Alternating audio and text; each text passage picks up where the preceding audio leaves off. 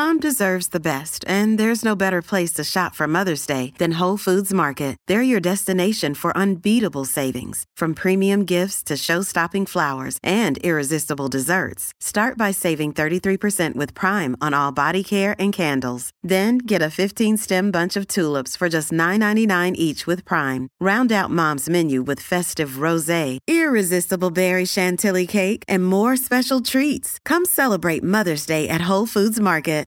Lots of things are better together hockey, food, golf. How about a cold one on the patio during a nice spring day? But if you really want to take things to the next level, drink some Labatt Blue Lights with your friends and live life to the power of we. Always enjoy responsibly. Beer, Labatt USA, Buffalo, New York. Hey, it's Ryan Reynolds, and I'm here with Keith, co star of my upcoming film, If, only in theaters, May 17th. Do you want to tell people the big news?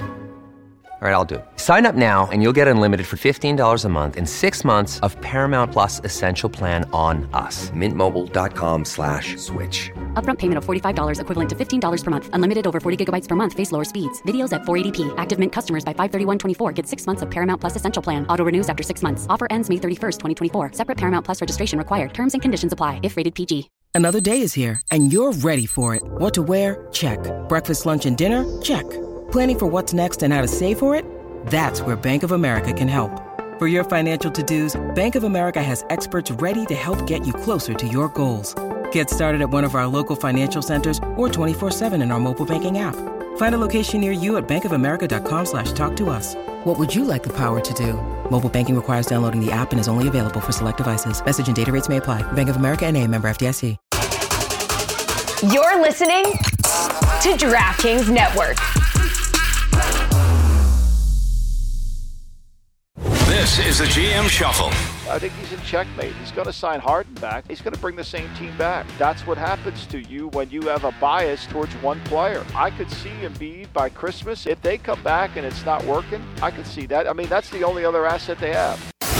You're listening to the GM Shuffle with Michael Lombardi, presented by DraftKings and VSIN. Here is Femi Abebefe.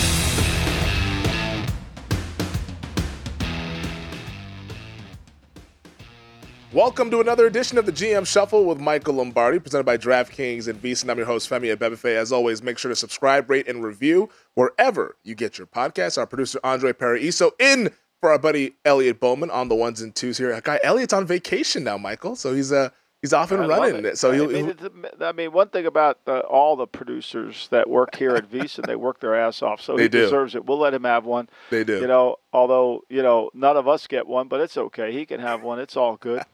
No, our guy Elliot is. Uh, he- I believe he's going back to uh, to Naptown, Indianapolis. So uh, he's going to check in on Anthony Richardson, make sure that the the savior, the QB of the future, is all good and well, and and we'll see what happens later on with the Colts. But no, this will be a fun podcast coming up a little bit later on. We're going to continue our literature and leadership series here, and this is going to be a really fun one because we have Ed Smith, Yep. who is the co-founder and director of the Institute of Sports Humanities, but he was also the chief selector of the England cricket team, the England cricket team that won the World Cup back in 2019. So I can't wait to talk with Ed.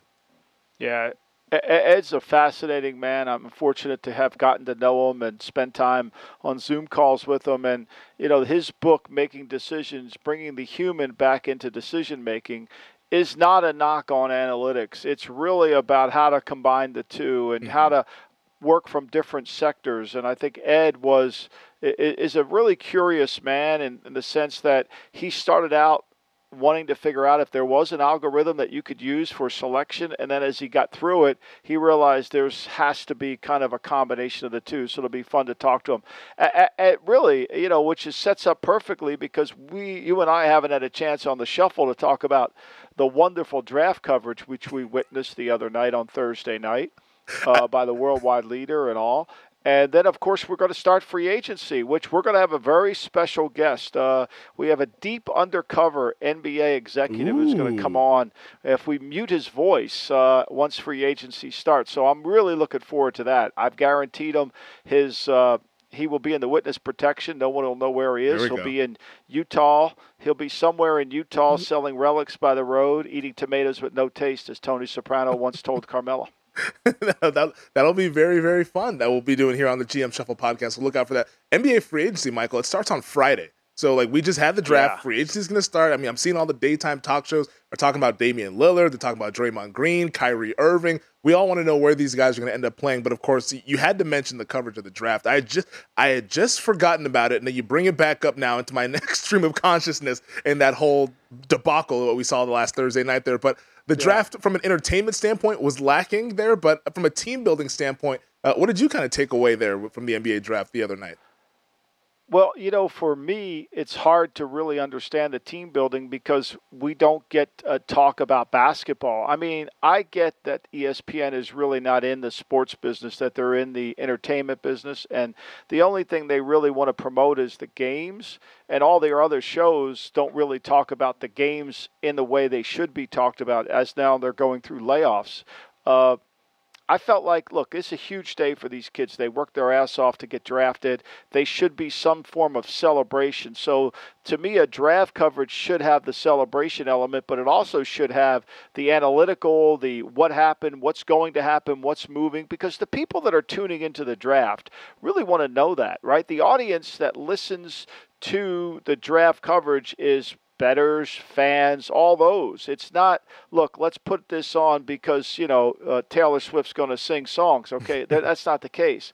So, and you're not providing that. That that whole thing was put out. I mean, that poor girl that was doing the interviews on the desk, I, mean, she, you know, it looked like the Merv Griffin set with Kramer and Newman. And she, I mean, I thought that girl, that girl probably has to have a torn hamstring by the end of the night. She could, you know, she's trying to interview people, engage them, and you got three people on a couch and you're going back and forth and we don't know whose hat they're really wearing they're chained they can't do that like at some point the job of of the information provider is to make it easier for the fans and yet the NBA and the collective bar and the players they, they make it harder so it's a very challenging enterprise it is a very challenging enterprise. Like, and like, if you're just watching the draft and you see a player get selected, it's like, oh, we just drafted this guy. And then you find out five minutes later we actually traded their rights to this other team, so we don't have this player. Like, I'm looking at it right now. Like, Bilal Coulibaly was drafted seventh overall by the Pacers, and then the Wizards drafted Jarace Walker at number eight. But then they swapped the picks,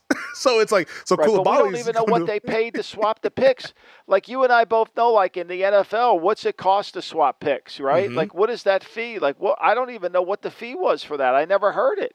No. And, and look, Woj, th- to me, Woj is a valuable guy, but and, and he should have more airtime than what he does, and so should Bobby Marks. But there should be somebody there on that desk, and I- and and I thought Jay Bilas and, and J.J. Redick looked like they were on board the Titanic and saw the iceberg coming. I mean, like they they- they're like, what are we doing on this show, right? And so, you know, they should have somebody on the desk that has had experience drafting, building a team, mm-hmm. Making trades, like all those things. Like this is what the day is about. And so for me, it was very frustrating, but they don't change their coverage. I mean, it's the same thing when they do the NFL draft. There's not one person, including Louis Riddick, who's never been a general manager in the league. Louis has never made a pick. He's been involved, he's been in the room. Thank God he's there. But mm-hmm. there's no one else. I mean, Tannenbaum's at least been a general manager, but he's out, you know, he's sitting down in Boca. They don't even let him come in on for the show. Like, and they put, and, and what's fascinating to me, Femi, is they're two top college analysts, Jay Bilas in basketball and Kirk Herbstreit in football. They have a presence on the draft. Mm. Now, I, I think they've seen a lot of college players, no question. But neither guy has been 300 miles near a draft room. They wouldn't have any idea what goes on in the draft or how to calculate a draft or put together a draft. And yet they are the focal point of the coverage. I think there's a place, but there should be somebody that has actually done the job talking about it. I mean, that's how they build their whole broadcasting network. They say, we want X players who played the game, so we're going to put them in the analyst booth so they could tell us about the game they played. And yet the coverage of the, of the draft is we don't want anybody who's ever been in the draft room. And, and the thing that you always point out, especially with college football and the NFL, you say the Saturday game is different than the Sunday game. Yet we're talking about somebody who his expertise is in the Saturday game. And I get it, like, Right. like, he has the knowledge and all that stuff, but it's like, okay, his con- contextual knowledge is based on college football. I don't really know if it really translates to what's going to happen at the next level, but we, we got to hear from them. So that, Yeah, that's, I mean, look, that's- and I don't mean any disrespect to Herbstreit. I He- just he does a to me, fantastic job He's watching a different game than I'm watching, and and he and and part of being able to talk about a draft is how the player fits within the scheme, right? You know, how does that all work? What is the scheme? What do you understand the scheme? What is going to happen? Same thing in the NBA. To me, the NBA is even more about that because remember, the NBA, they draft their players before free agency. Mm-hmm. So we don't really know what move is going to happen. We have an indication. If you take this player, then you're going to sign this in free agent. Maybe you trade that player. So there's a lot of dominoes, and, and I'm looking for the dominoes. I'm trying to get somebody who wants to talk about those things that are really important. You know, and that's why Ed Smith today is important for us because we all make decisions, right? We yep. all want to have information to make decisions, but what do we do with the information when we bring it into ourselves? We have to understand how to sort and process the information, and somebody needs to tell the fans how this is going on on NBA teams. Well, how about the decision that Michael Jordan had to make there at pick number two for the Charlotte Hornets, going with Brandon Miller out of Alabama over Scoot Henderson, who was playing at the G League Ignite team there. Uh, th- that was one that was bandied about all throughout the process because we all knew that Wembanyama was going to go number one to San Antonio, but it was like, all right, well, what's, what's going to happen at two? Is it Miller? Is it Scoot Henderson? It ends up being Miller there, and the, the Hornets kind of opt for size over the kind of shorter, miniature athletic guard. Yeah, I, I mean, and certainly, you know, I, I didn't know both players. I watched Miller in college and mm-hmm. Scoot on YouTube, but to me, you know, you got to trust Kupchak and the people involved. I don't think this is just one man's decision. You know, when I listened to Pat Riley's uh, end of the year press conference, which which was fabulous, you know, and he talked about everybody has a voice, not everybody has a vote, is to mm. take that mm. information in and then process it through. Uh, so you know, look, I, Brandon Miller, we'll see how it works out. I mean, he went from being, you know, the funny thing is, I think COVID kind of really messed up all these guys' ratings. Yep. Because, you know, like guys were top players in high school, but nobody really ever saw them. So, hmm. you know, and I've said this many times on the podcast if the starting point's wrong, everything's wrong. If you start a draft board with the wrong guy aligned to build the board around, the whole board's going to be wrong. The whole board's hmm. going to be wrong. And I think that's kind of affected a little bit of the of the bias that goes into some of this. You know, Miller was ranked below Nick Smith as a high school senior. Is that true? I don't know. You know, maybe he was great in high school, but that COVID year, nobody really ever saw him. And and so I, I think what happens is you, you've got to try to sort through all that data. Yeah, it made it, things tricky for the scouting because like you couldn't just go on the road and meet these kids face to face and all that with COVID going on. We are just trying to be able to play the games, you know, figuring out all the, uh, the outskirt stuff there. But yeah, Miller ends up going two, six foot nine kid. You know, he can shoot the ball. Like I think he's like about thirty eight percent, thirty nine percent from three point range at Alabama. Now he did have the off the court issue there with Alabama and like the whole the, the the murder that happened there. Obviously, like that's a very serious situation. Like he did not murder anybody, but there was allegedly that he supplied the gun which was then used in the murder. Like, like that to me, it's like it's a little bit shaky in terms of the off the court stuff. You wonder about the decision making there, but maybe that's a decision to hey, like he learns from that. But I mean, I think I'll be honest, Michael. If I was Charlotte, I think I'd have drafted Scoot Henderson. I, and and granted, I've only seen a little bit of Scoot. I've only seen a little bit of YouTube highlights and all that stuff, but that kid's got he's got that dog mentality in him. Just so you can see it jump yeah. off the page when he plays. And I get that he's smaller, but he, he's six foot two. He's not five foot two. Like there's been six foot two guys who have been productive in the NBA.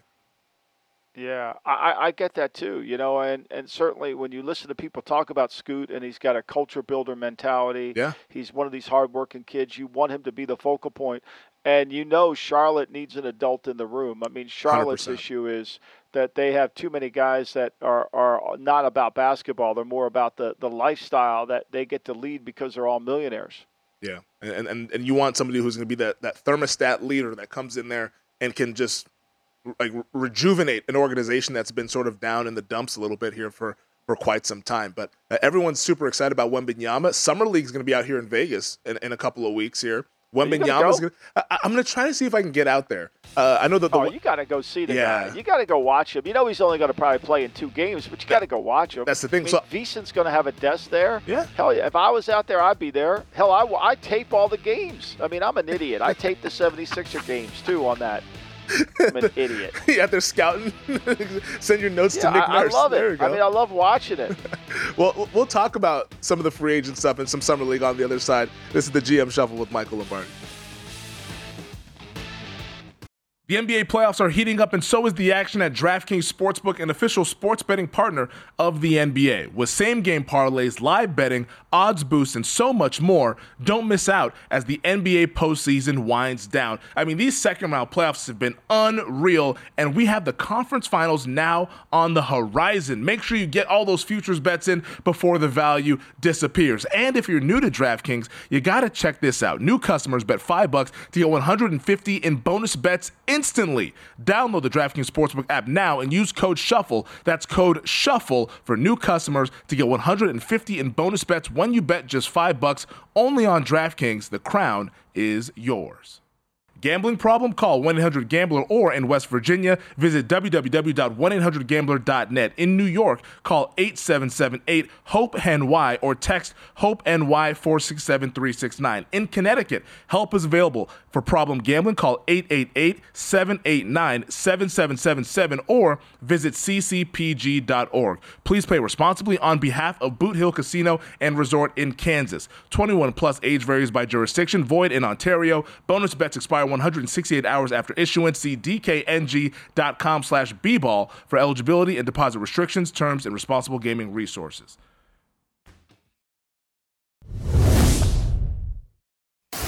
You're listening to the GM Shuffle with Michael Lombardi, presented by DraftKings and VSIN. Here is Femi Abebefe.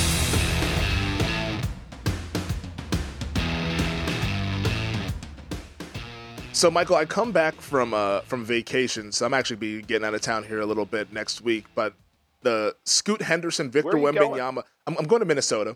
Uh, that's where my fiance is from, so go see her family. You know, since we don't get to see them often, you know, it's about a two two and a half hour flight away. So uh, we'll go get hang out in Minnesota for a little while, spend the week out there, and come on back to Vegas and get ready for the stretch run. You know, so it's a looking forward to the vacation. But uh, uh, when we come back, the the day after we come back will be the Blazers Spurs Summer League game. So that'll be the Scoot Henderson Victor Wembanyama showcase on Sunday afternoon or Sunday evening, I believe it is. So maybe I'll get out to that one because I think we're doing Lombardi line that morning. So I'll be off after the morning show, and then you know we'll we'll go out and get a little live scouting report of, of Wemby. I, I can't imagine. I mean, I would love to see it because you know some of the things I think what what what happens is we get these we get visuals based on what the NBA draft people talk to us about. This guy mm-hmm. could do this, he could do that, he can't do this, he can't do that, right? Well, you know, when I first started in scouting, it was 84. So it was only you only had 16 millimeter tape, which meant that it was and that was oil based, and the league wasn't as rich as it is today. Okay, so. Mm everything was every expense was noted back then, including the teams that spent money, and so it, you had to literally go to the campus to watch the players play, mm. and and this is basketball and football. I'm sure baseball too, and so what you had to do when you wrote a report was you had to describe the player in the report in a visual manner so that the pl- the person reading the report could could really have a sense, could visualize this player. Mm-hmm. You know, could really see this player without seeing the player. And what I find as my career has gone on, and now everybody watches the tape, when I listen to somebody give a scouting report, I want to be able to see what they're seeing, what they say. And the summer league is kind of a like a validation of that. Like like Markelle's Fultz. Like when I first when I listened to all the the scouting reports on him, and then I saw him at the at the summer league. It didn't like what I visualized and what I saw were two different things. Mm. And I think to me, that's what makes Summer League so fun because we've heard all these superlatives about these great players, and everybody's great, right? No yeah. one is going to go bad. You know, everybody's tremendous, and everybody's going to be a star. And then when you watch them, you know what's the role what does the does the visualization match the reality and i think that's a hard thing for a lot of people to do that's why if you're going to be a good scout you really have to practice writing you have to be able to express yourself without using the same terms over and over again yeah. to describe what you're seeing so that you capture the person reading the report yeah, I'd say practice writing and then also reading a lot. You know, that's how you build your vocabulary by reading other people's work and all that stuff. And and I think that's what we see. And, and granted, like the, the broadcasts and stuff, when you see draft coverage, I get they have to speak in 30 second sound bites because they got to keep things moving, but oftentimes I feel like you hear the same terms over and over. This is a three and D guy. This is a this guy, or this is so and so. Like, like it's because it has to be in that bite-sized, easily consumable kind of analysis. But oftentimes that does us as consumers a disservice because it's like, okay, well, damn, did, did everybody get a three and D guy? Like, like, what, like what's going on in the Yeah. draft here? You know, it's it's kind of hard to kind of differentiate between what, what, prospects. what they what they call that is a belief perseverance. That that's Hmm. when everybody really essentially has a belief, and they just keep and they won't change it. Right? Nobody really changes. It- it. It's really one of the downfalls of the draft in the NFL. There is a belief perseverance within that framework. And what why that is because people won't change what they do. So I talked about 84 you had to write a report to visualize cuz we couldn't see the tape. Mm-hmm. Okay? 2023 everybody can watch you can watch every one of shitty Texas A&M's offense under the great Jimbo Fisher calling plays. You can watch him sit at your desk, right? You can watch every game. And everybody can watch every game. Mm-hmm. But yet the way people scout hasn't changed over that time the way the scouting in 84 to 2023 looks exactly very similar. There's area scouts you know guys write reports they go to the school they watch practice they go to the next school they you know which to me is partly why the system is broken because of belief because of the belief perseverance because people will not change their belief in how they should do things. And if somebody does it a different way you're looked at as an outcast and that's really a hard thing. I mean that that occurred back in the mid mid century. This this started in the 1800s when this guy um, Ignaz uh, he Ignaz Sem- Semelowitz, I think his last name was. He was a Hungarian professor, and there was a lot of childbirths that were resulting in mothers dying because they were developing what they call childhood fever. And so what he determined was through his own experiences was look i think what's happening is here i'm giving birth to mother a and then i go see mother b and give birth and i'm taking the germs from this mother to the next mother right? So i think if i wash my hands it might help. Okay so he starts doing that and the doctors at the vienna general hospital start doing that as well. And yet what happens is every other doctor that sees this thinks he's ridiculous. They start making fun of him. They start hmm. making fun of who he is and what he's doing and so he becomes the laughing stock because he's going against the belief perseverance. He ends up getting committed to a hospital, an insane asylum. He dies 14 years later. And of course, now we know that Louis Pasteur and, and, and others are the ones that ended up getting credit for the, the hygiene of doctors. And so Wow. that's kind of that story is very similar to people that try to buck the system. And that's why the draft is so bad because it's been done the same way. And, and you know that's such a fascinating story because he came to that with a hypothesis of, hey, maybe I'm the one that's carrying the germs. He was self-reflective of saying, because I gave Right. birth to mother A, mother B. What's the common denominator in that? It's me. so what if I Right. re- reevaluate how I'm doing stuff? Right, but they couldn't prove he couldn't theor- th- uh, in theory he couldn't prove it to the other doctors, so that it was dismissed as just he's a nut job. Wow. You know, we never do this. We don't need to wash our hands.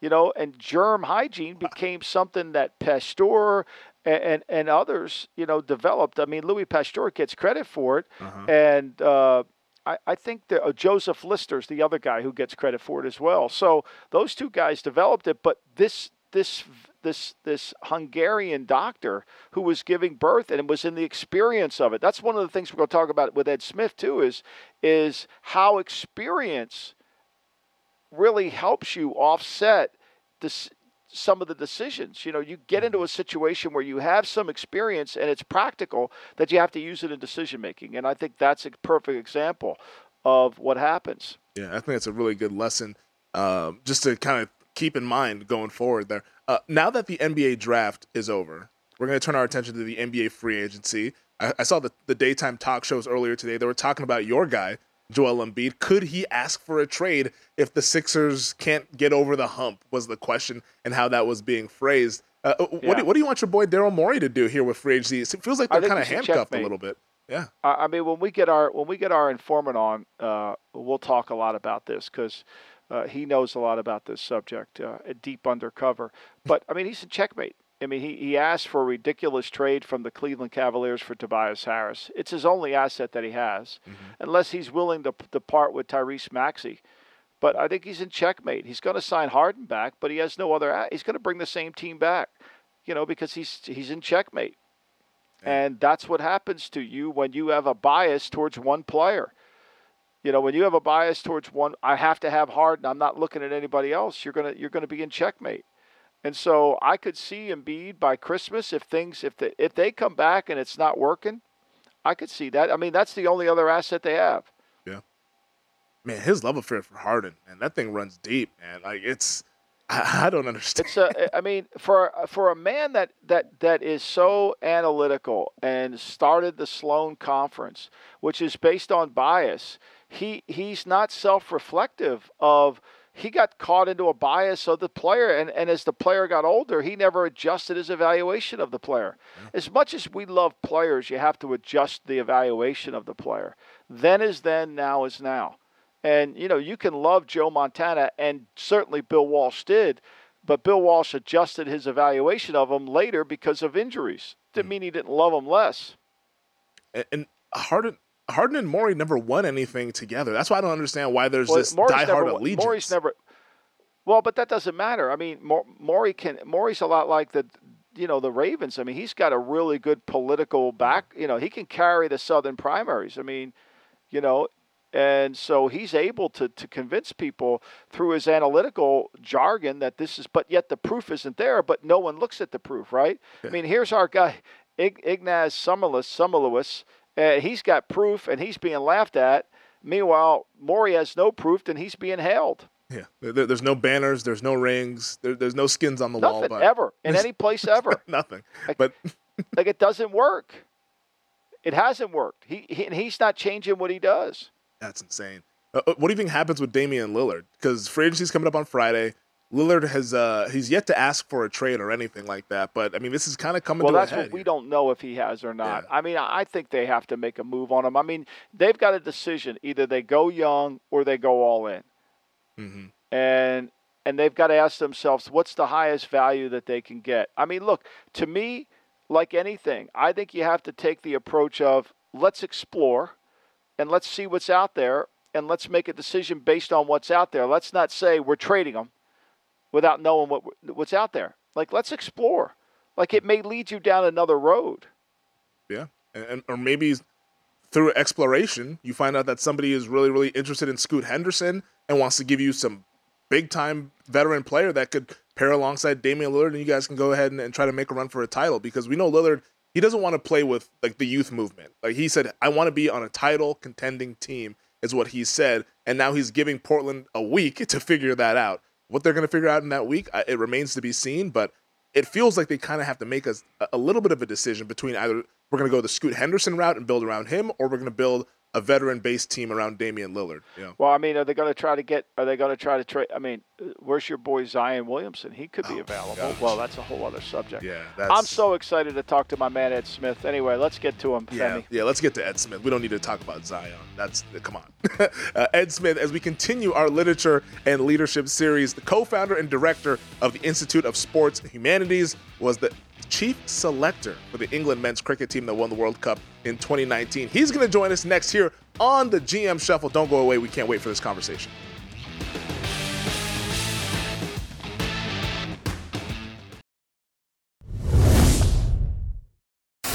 You're listening to the GM Shuffle with Michael Lombardi, presented by DraftKings and VSIN. Here is Femi Abebefe. All right, we're continuing our literature and leadership series here on the GM Shuffle podcast, and we are absolutely thrilled to have our next guest joining us here. He is the co founder and director of the Institute of Sports and Humanities, also the author of Making Decisions, Putting the Human Back in the Machine. It's the one and only Ed Smith joining us here on the GM Shuffle. Ed, we appreciate you taking the time overseas across the pond in England, but how are we doing today? A great pleasure to be with you, and thanks so much for inviting me. Hugely looking forward to the conversation. Well, you know, I, I got a tipped on your book by Stephen Prather, who is uh, uh, helps coaches and does a tremendous job, and said you got to read this book. So I did, and I got it, and I like uh, read it in two days and fell absolutely in love with it. And to me, I would love you to share for our audience kind of how you started, kind of from an analytical start to then broadening it to the human element and combining the two when you wrote the book. Well, first of all, I should say we must avoid a mutual appreciation society, but I'm going to fail up front by saying I also love Gridiron Genius, and I, I doubt I have anything to say, Michael, that you haven't thought of already. But I'm going to say it anyway. I should start by saying that, you know, the job I used to have in England cricket, so our sort of highest, you know, biggest team is the England national team, is an unusual. Cricket has an unusual division of responsibilities. So they have a captain who's very important a coach who obviously we know about in sport, but they also have a head of selection who's almost like I, the way I think about it is, is being kind of a football manager but cut in half. So he's not allowed on the, you know, on the game day he kind of disappears, but he does have a big say over who's on the field by definition as being sort of selector. So it's kind of part GM, part strategist through recruitment and selection. That's the role. Now I started as that in that role as chief selector for England cricket um, in 2018, and I was very interested in sports analytics. I'd spent some time in baseball when I was a professional player in cricket 20 years ago, and there was a cusp of an analytical revolution. So there's a there's the rationalist inside you that says, I want to try and solve, I want to optimize, I want to end up picking the team that couldn't possibly be bettered because we've got all the data and we've got the science, and there's that side of your character over time, of course, particularly with the advances in AI and in machine learning, you realize that contrary to what you want to believe, your value as a human being is in those things which can't be quantified. It's in insight, intuition, analogy, metaphor. Sometimes you can't even explain how you got there. Someone uh, very perceptively defined intuition as thinking which doesn't leave any working like you're not quite sure what happened. But actually, if you eliminate those modes of thought, you're actually making yourself redundant because we know that when there's plentiful data and the question can be extremely precisely defined, we know that you know an algorithm's going to do that pretty well. But very often that's not the circumstance of a sports team.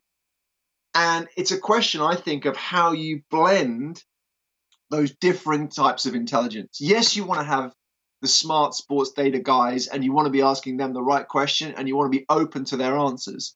But also, you've got to understand that a team is a group of human beings, part of a shared mission. And there are two parts to that. First, how do they fit together? You know, it's about picking uh, the fastest boat, you know, in a rowing analogy, rather than just the best eight sort of rowers individually. And secondly, it's also about that journey of that group. And there's a great line in your book from Bill Belichick, Michael, which is that we're not collecting talent, we're building a team. Now that says basically in one sentence what you know I sort of learned over a period of years and tried to uh, explore in in making decisions. I think that's a really interesting way of putting it there. It's almost as if you're there's a science side of things, but then it's also an art form that you, you got to be able to have the art form of having the kind of the intuition as well to help build a team and and and create a, a an optimal organization. I think exactly that. And that was actually you know you you referenced the institution that i set up um, four years ago and now I, i'm director of the institute of sports humanities. And a lot of people assumed we were going to sit inside sports science. Now obviously the work we do in in supporting and nurturing leaders in the sports industry touches on the science. You know you're going to have to understand data analytics. You're going to have to understand you know uh, s and c's and you have to understand physiology and all that sort of scientific element of sport but you're also going to have to bring what I would call a humanities lens. How does it all fit together? How do we know what we know? How do we weigh and reconcile different forms of information? So if I just take you into one particular decision that's sitting on my desk as a selector, you know, should we go with player X or player Y for Saturday? Well, that's going to be partly a scouting conversation, partly a data conversation, partly a coaching conversation, partly a physical conditioning conversation. All these things are in the mix. And your value, I think, as the person who's going to make that call, is how do you weigh those different threads and hopefully come up with a decision that's by far me uh, definitely not perfect, but hopefully better than average. And if you're better than average often enough, hopefully you can create value. And sometimes, even though we think we made the right decision, it turns out wrong because we are in a game or we're cricket, football, soccer, that the balls are different and there's a bounce that goes the wrong way that it looks like you made the wrong decision when perhaps, and you wrote your first book called Luck, that luck wasn't on your side. How do you address that, Ed? I think that's right. And I became interested in luck, not from the perspective of, of making an excuse, but quite the opposite. If you, from a strategic point of view, I think you need to uh, understand the role of chance and randomness in sport because what sport's very good at is forcing a mixture of skill and luck into a result. Doesn't mean to say the result was actually perfectly representative of the truth or or how it ought to have been. Now, that cuts both ways. There are times when you make the wrong decision and you win, and you want to make sure you learn from that and don't do it next time. And there are times when you actually make the right decision and lose, don't get knocked off in that circumstance, don't fold too early.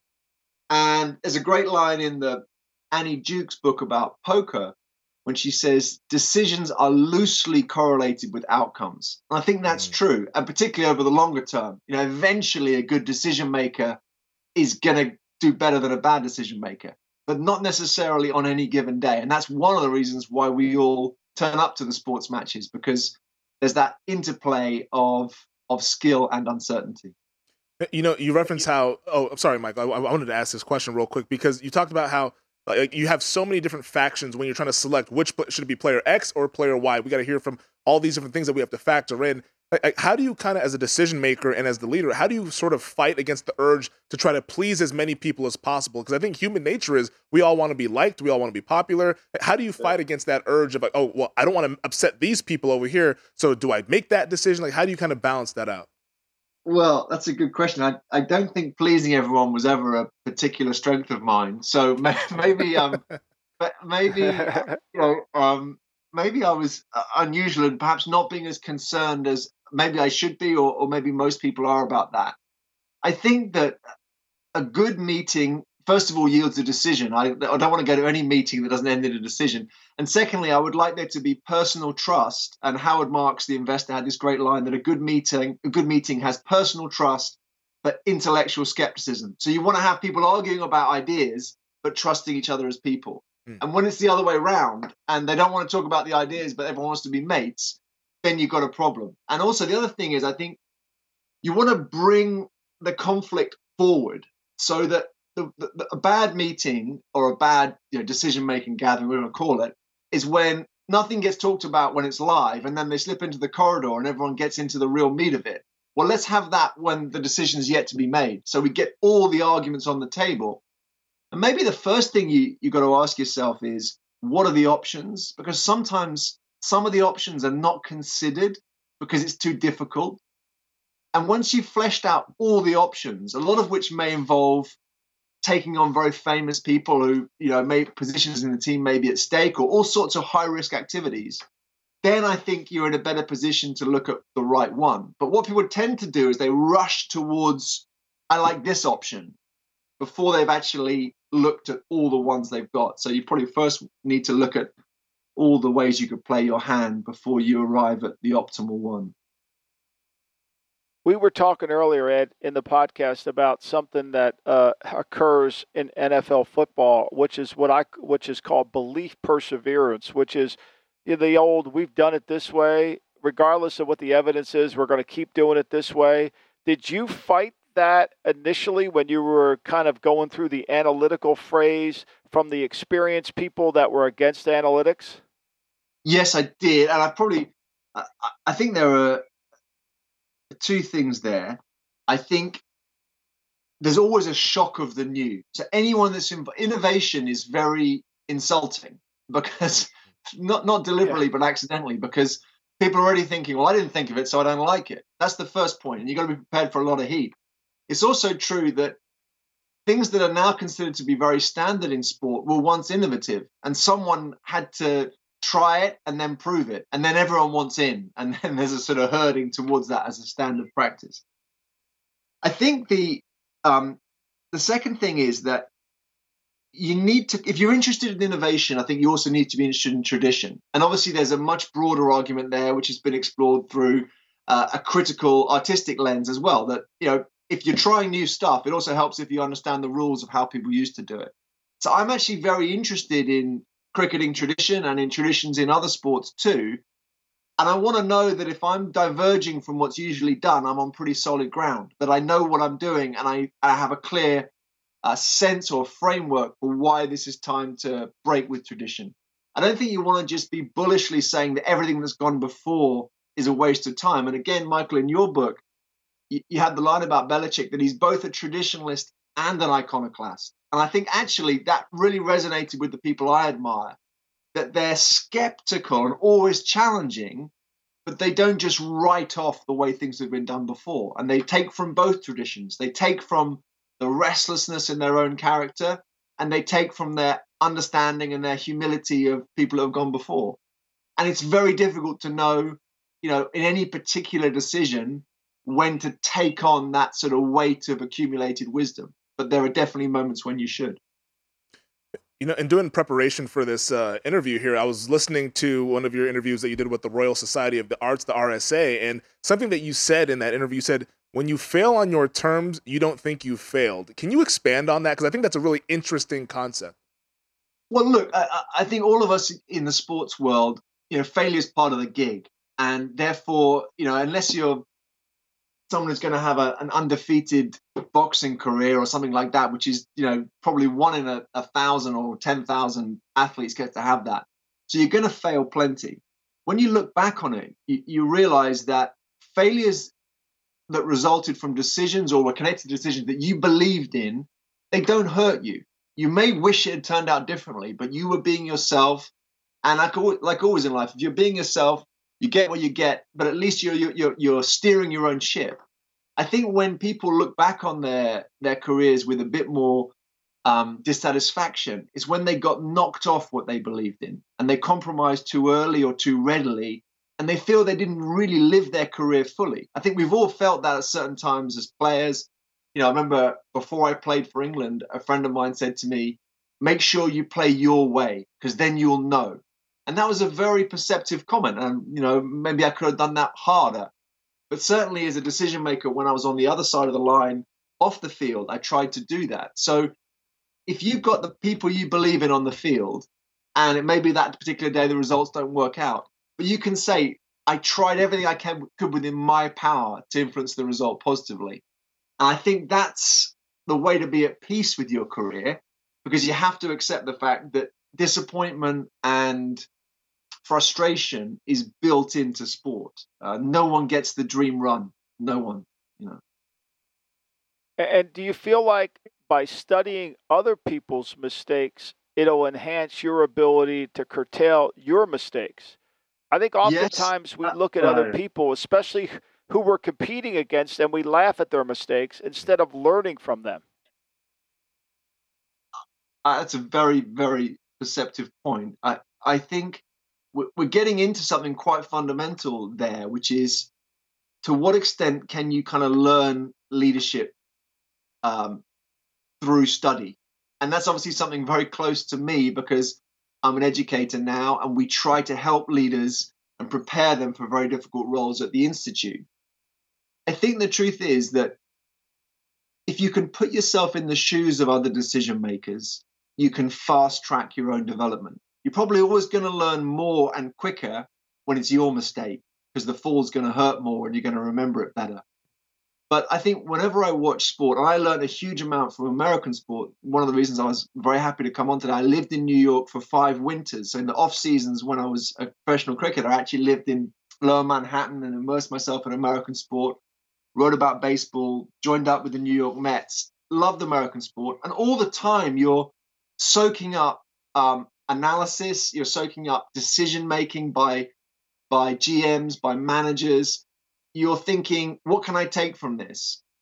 Uh, I think if you watch sport through that lens, then some of that will go in, and you can maybe, hopefully, avoid or at least learn faster when it's your time to make the mistakes. And I suspect that's the way that great coaches do watch sport, they're almost they're always learning. And I think when we when we've encountered those great coaches, the striking thing about them is that they're never done. They're always watching someone else and always thinking, can I take something from this, whether it's success or failure, whether it's disappointment or triumph? And I guess that started with me quite young. My my dad's a novelist who loved sport, and he always watched sport through the lens of human psychology. What's going on here? That was the way he was trained to think about characters in his books and also as an English teacher. And I think some of that stayed with me. That you're always asking what's going on here, and how is personality, strategy, outcome interacting. Uh, and when it's my turn, which of course we always think it will be one day when we're watching sport, you know, how can I be in a better place to make better decisions?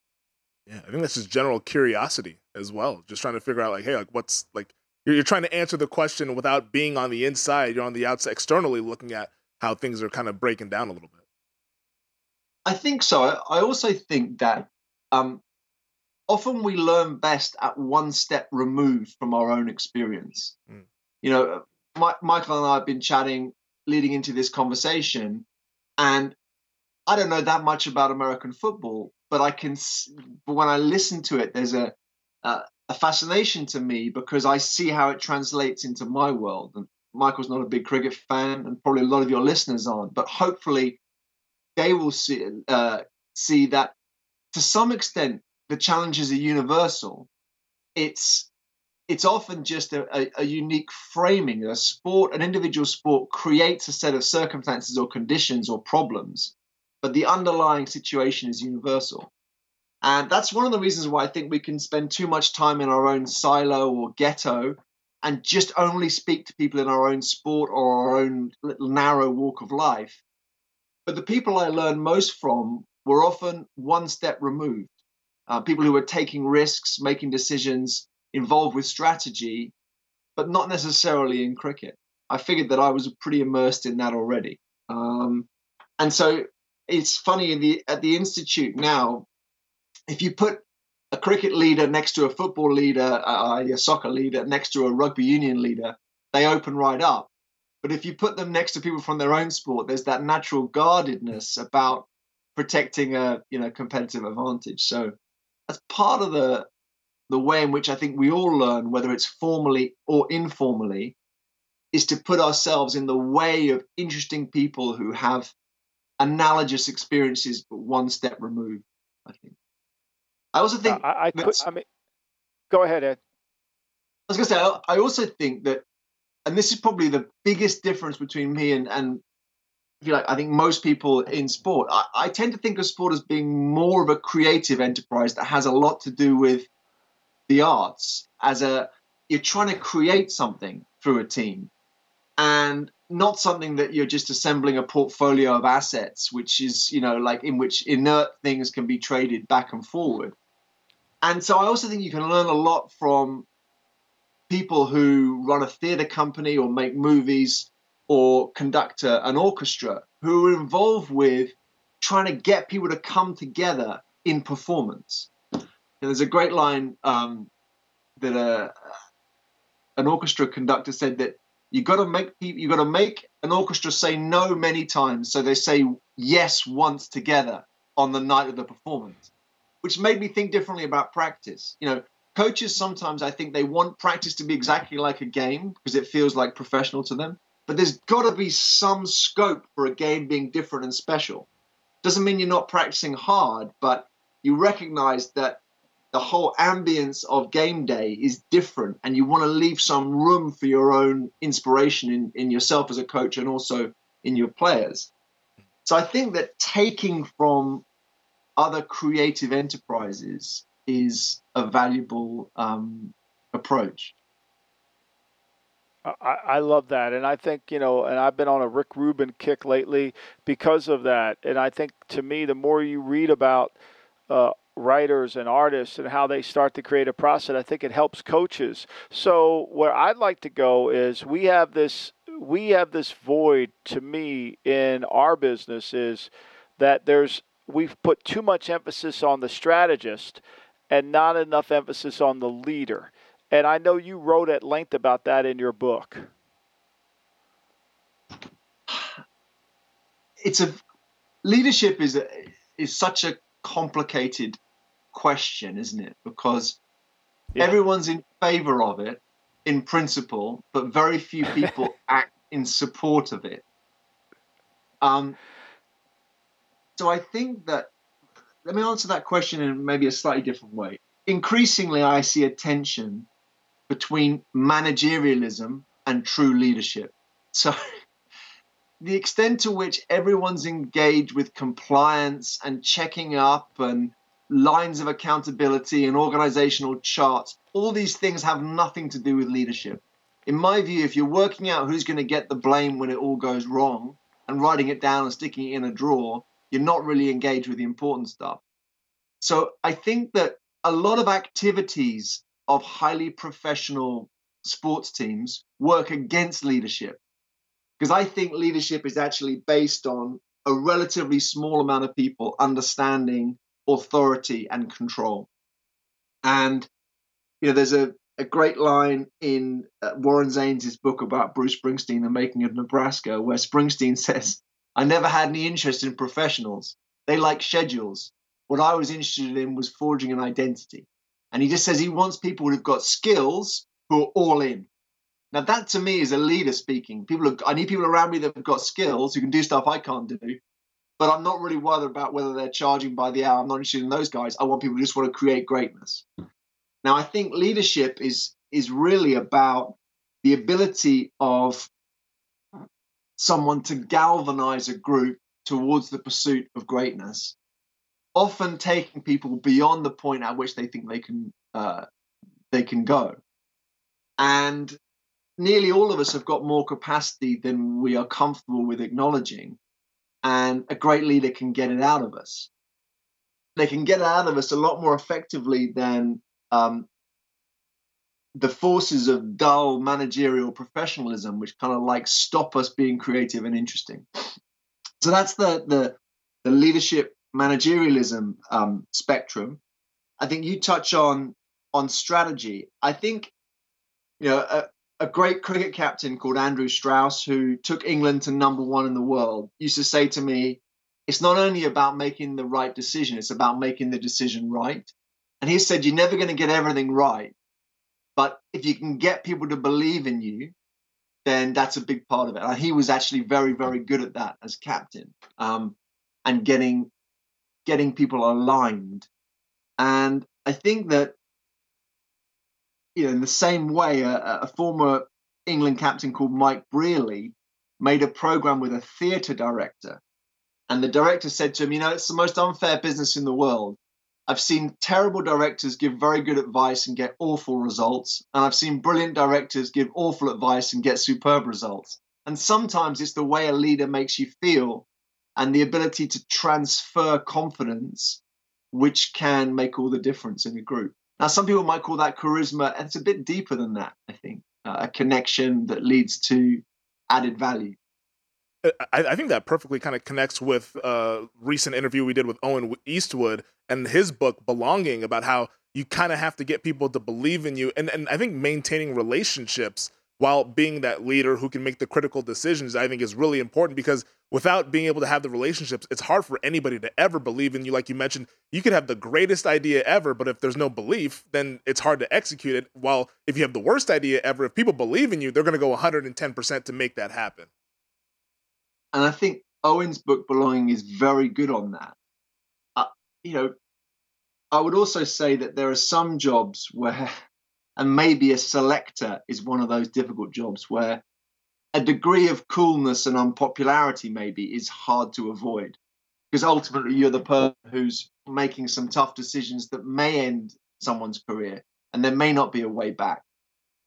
So i don't um, i don't disagree at all but probably I would say the emphasis for that comes more towards the coach and the captain. And I think the selector may have to keep a bit of distance, or the GM, or, or whatever structure you're working in. Just to, to take that idea a little bit further, usually when someone who's very good is left out of a team, which tends to happen in particularly in good teams, obviously, the standard reaction is they're too good to be left out. This can't be happening. But very seldom is the reverse point made, which is that there may be someone out of the team who's too good to stay out of it. And if you like, your job is to is to dispense opportunity fairly to the good of the whole group. And your loyalty really is only to the team. And that's where I think a degree of ruthlessness or unsentiment, unsentimentality is pretty central to it all as well. And obviously, the very best elite coaches combine empathy with being very unblinking and unsentimental. But certainly, someone in the mix needs to be making decisions which are all geared towards the organization and the team and not being swayed by personal loyalty or even just desire to see a good person do well because there's also the other person that warrants that opportunity as well. You know, when to me, you've had the job of building the cricket team in England, and building any team requires the understanding of how it all messes, as you've indicated. Springsteen, when he was looking for a drummer, I find this fascinating that he was so perceptive that he put the ad in the classifieds drummer wanted, but no Ginger Bakers, who was essentially supposed to be one of the greatest drummers of all time. So when you were picking the cricket, did did that thought of how to blend everyone together like for me it's it, it, it is so important to understand how everything works together as opposed to we're going to get the nba free out all we need is a power forward and we're going to be fine. Well does that blend together? And so the ginger baker line to me is is really like this guy gets how to build a team. Did you, did you see that uh, uh, in your experiences with the cricket team? Well that you know you just summarized my life really at, for, for three years and what i was trying to do. I think first of all you're taking on a big argument there because if you if that's your philosophy which is i want to create a team which has the greatest chance of winning the most number of matches there are going to be times when you pick someone who according to the statistics or the data that are in sort of common um, discourse is less good than someone you're leaving out. And everyone's going to shout and say, I can't believe they're doing this. These guys are crazy. In my case, they're probably going to say he's data obsessed or he's too clever by half or whatever they're going to say. Hmm. but the reason you're doing it is that you're not picking individuals, you're picking a team. Even in a sport which is a sequence of isolated events like baseball or cricket, you're still picking a team. And in my book, there are two chapters. One is called Swarm Harmonizer, and one is called Lego. And they're both really explorations at that point. The swarm harmonizer is, devised, is, is derived from kind of biology and physics, which is a, a property which leads a group to kind of order itself in its collective movement. And there are clearly players who have that capability. Now, it may be that it's their skills that complement the group in some quite complicated way, or it may be that it's their personality but it could be either. But for some reason, the group performs better when they're on the field. Now, obviously, you know, there is a data element to that because you're capturing collective output through the wins and losses of the team over time and tracking their, you know, correlation with high achievement in the team. But it may be that that individual player who brings it all together doesn't leave as big a trace in terms of the scoreboard as someone else who you're leaving out but you still know that they are a valued member of a winning group. And in the same way, in the in the chapter called Lego and Making Decisions, I explore the fact that there are many different types of player who have that quality. Not all of them are selfless and not all of them are easygoing or good like team guys, but they make a contribution in some way that adds up to more than um, that helps the team to become more than the sum of its parts. And actually, one of the, the interesting things is in, in football history and soccer history, the person that understood this better than anyone is Johan Cruyff, with through total football, which becomes, if you like, the the tradition which is inherited by Pep Guardiola and sort of swept the world from first from Spain and then to Germany and now to, to Man City, which is, you know, best club in the world at the moment.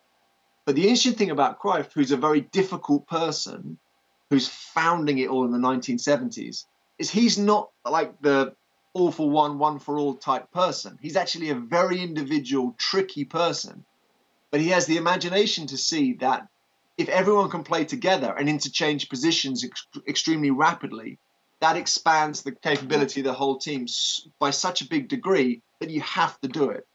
Which is the, that's right the radical departure in the 1970s. And I think in the same way that in cricket, which is you know where my experience is rooted, I think it's a big argument you're taking on with ex players. Is you're basically saying the guy we're picking might not be the best, but it adds up to the best team. Uh, and if you do that, you could expect a, a, a, a noisy and hostile uh, media reaction. but, but I think that goes along with the line that you were saying a little bit earlier when we first started talking is that like you're trying to put together a team and if you just put together the best individual talents anybody could do that because anybody who has cricket knowledge could see all right players 1 through 23 or so are all the best but when you're putting that team together you got to find out okay maybe player 30 on this player to player ranking list he might not be as good as, as player 17 but he fits in better than player 17 does what allows us to be a better team going forward. And that's the whole game. And that's why you live you know between player nine and player 30. That's your life because, you know, the, the, the guys who are clearly the best are going to be in. Mm-hmm. It's that, it's that hinterland of margins.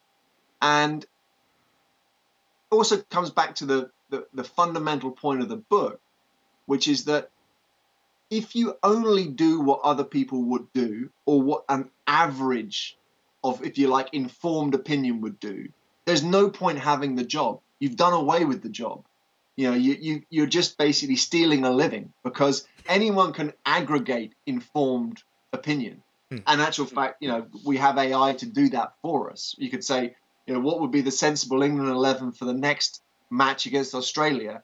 And stick it into you know chat gpt and if, if that was the answer you came up with then there's definitely no point in getting paid that month. It's when you diverge intelligently and creatively from conventional wisdom that's you know the value. And again, there's a there's a great line by Howard Marks, which is that just because you're a contrarian thinker doesn't mean it's a good idea to stand in front of a bus. There are going to be times when conventional wisdom is right, you know. That's a and great line. you don't want to be showy about it, and I, you know, um, you don't want to believe your own press. You don't want to become too in love with being different for the sake of it but you do want to have the bravery to go with being different when you really believe in it.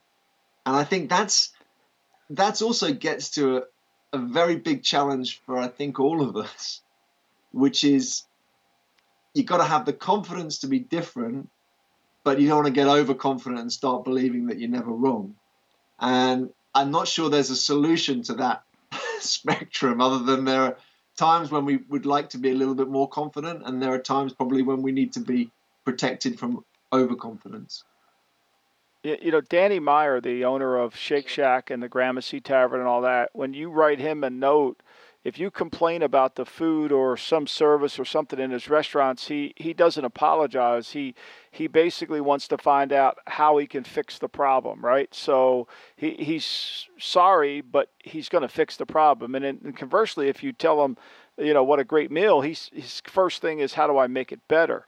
And so that mindset allows yourself to kind of continue down this path.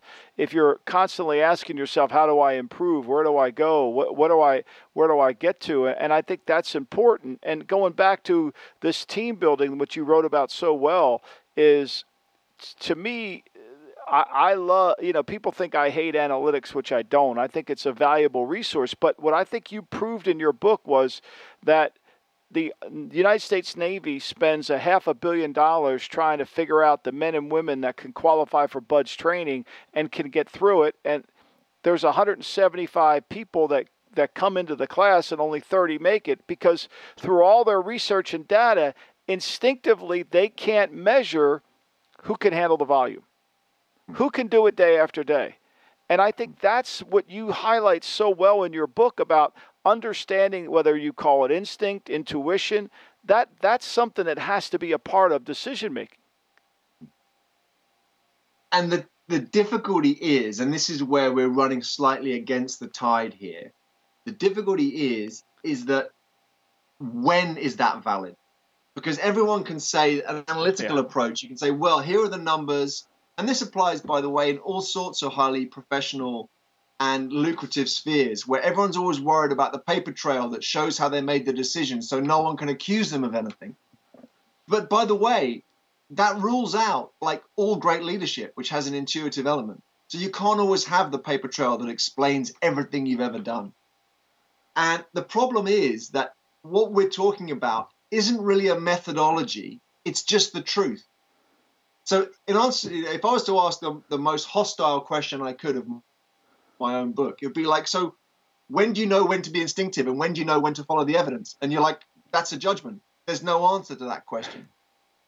But I, I know for sure that I've never seen anyone run a great sports team without any element of judgment or the human dimension or instinct or intuition. I've not seen that happen. I've seen uh, very smart, data savvy teams use analytics, but not just completely uh, give up on the human dimension.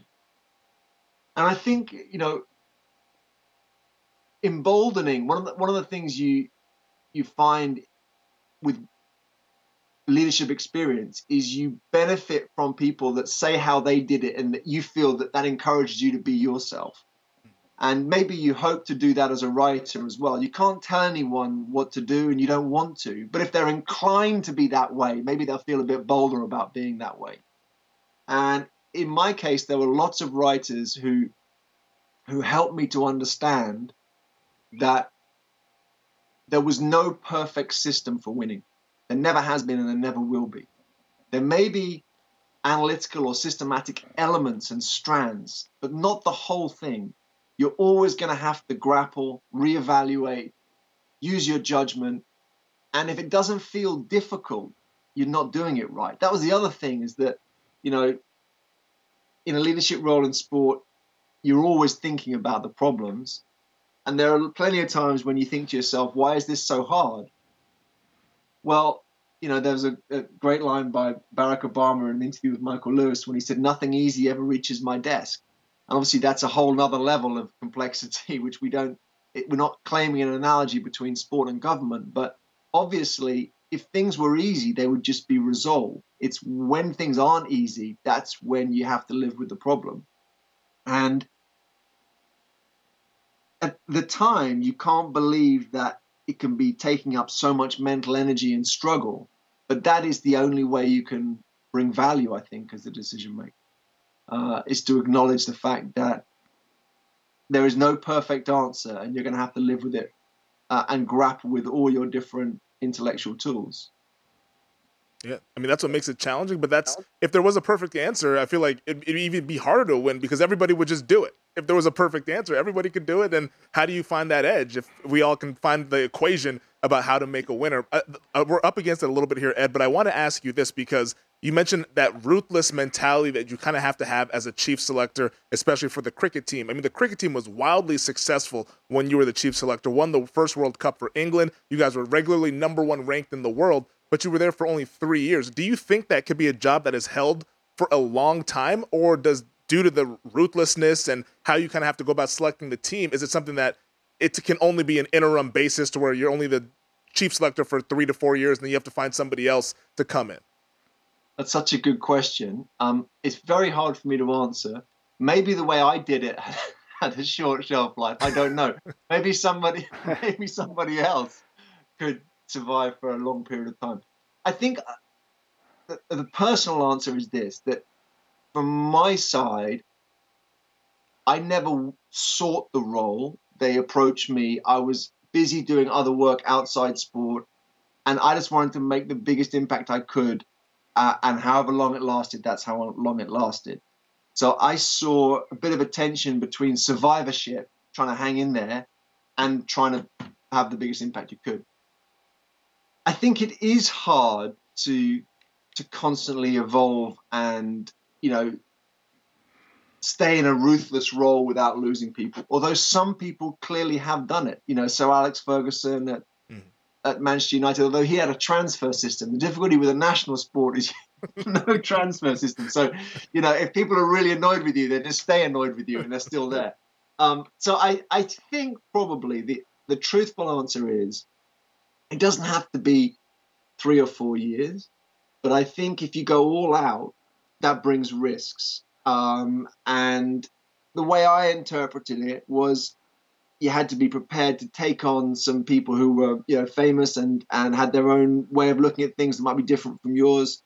And that was going to bring if you like career risk. But i'd rather take that on um, rather than just try and hang in there uh, and do a job for a long period of time which brings me back to like one of the big threads i think which is that can you live with a splash of the amateur spirit even while being very thorough and, if you like, quote, professional.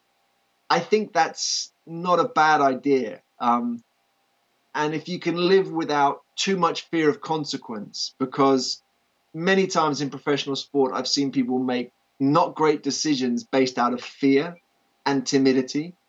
Uh, and I think that is a more common problem than people being too bullish or or too reckless. Yeah. So I guess I made up my mind I was going to be a little on the bolder side. I love that. I think that's so true. We see that in all people are what we call that guard your desk. They guard their desk with the decisions, and yet it ends up costing them their desk. But Ed, tell people where they can find you, how they can reach you, because this has been incredible. We certainly appreciate your time. Uh, I know you're on Twitter, and I know your book's available on all online bookstores. But share with everyone how they can get in touch with you. Well, uh, Ed Smith Writer on Twitter, or probably best of all is sportshumanities.org, which is the website of the Institute of Sports Humanities. Um, we're growing internationally. I'm really excited about connecting with America through this conversation. Uh, I've learned so much from American sport, and um, hopefully, in time, we'll establish a base in the US. Um, I think that leadership in sport is the most interesting thing, and I'm very privileged to do it. No, that's awesome. This has been yeah, a lot I'm of hopefully, fun. I'm hopefully you'll hire me when you come over. I can't wait for that, Ed. Appreciate too that. expensive, Michael.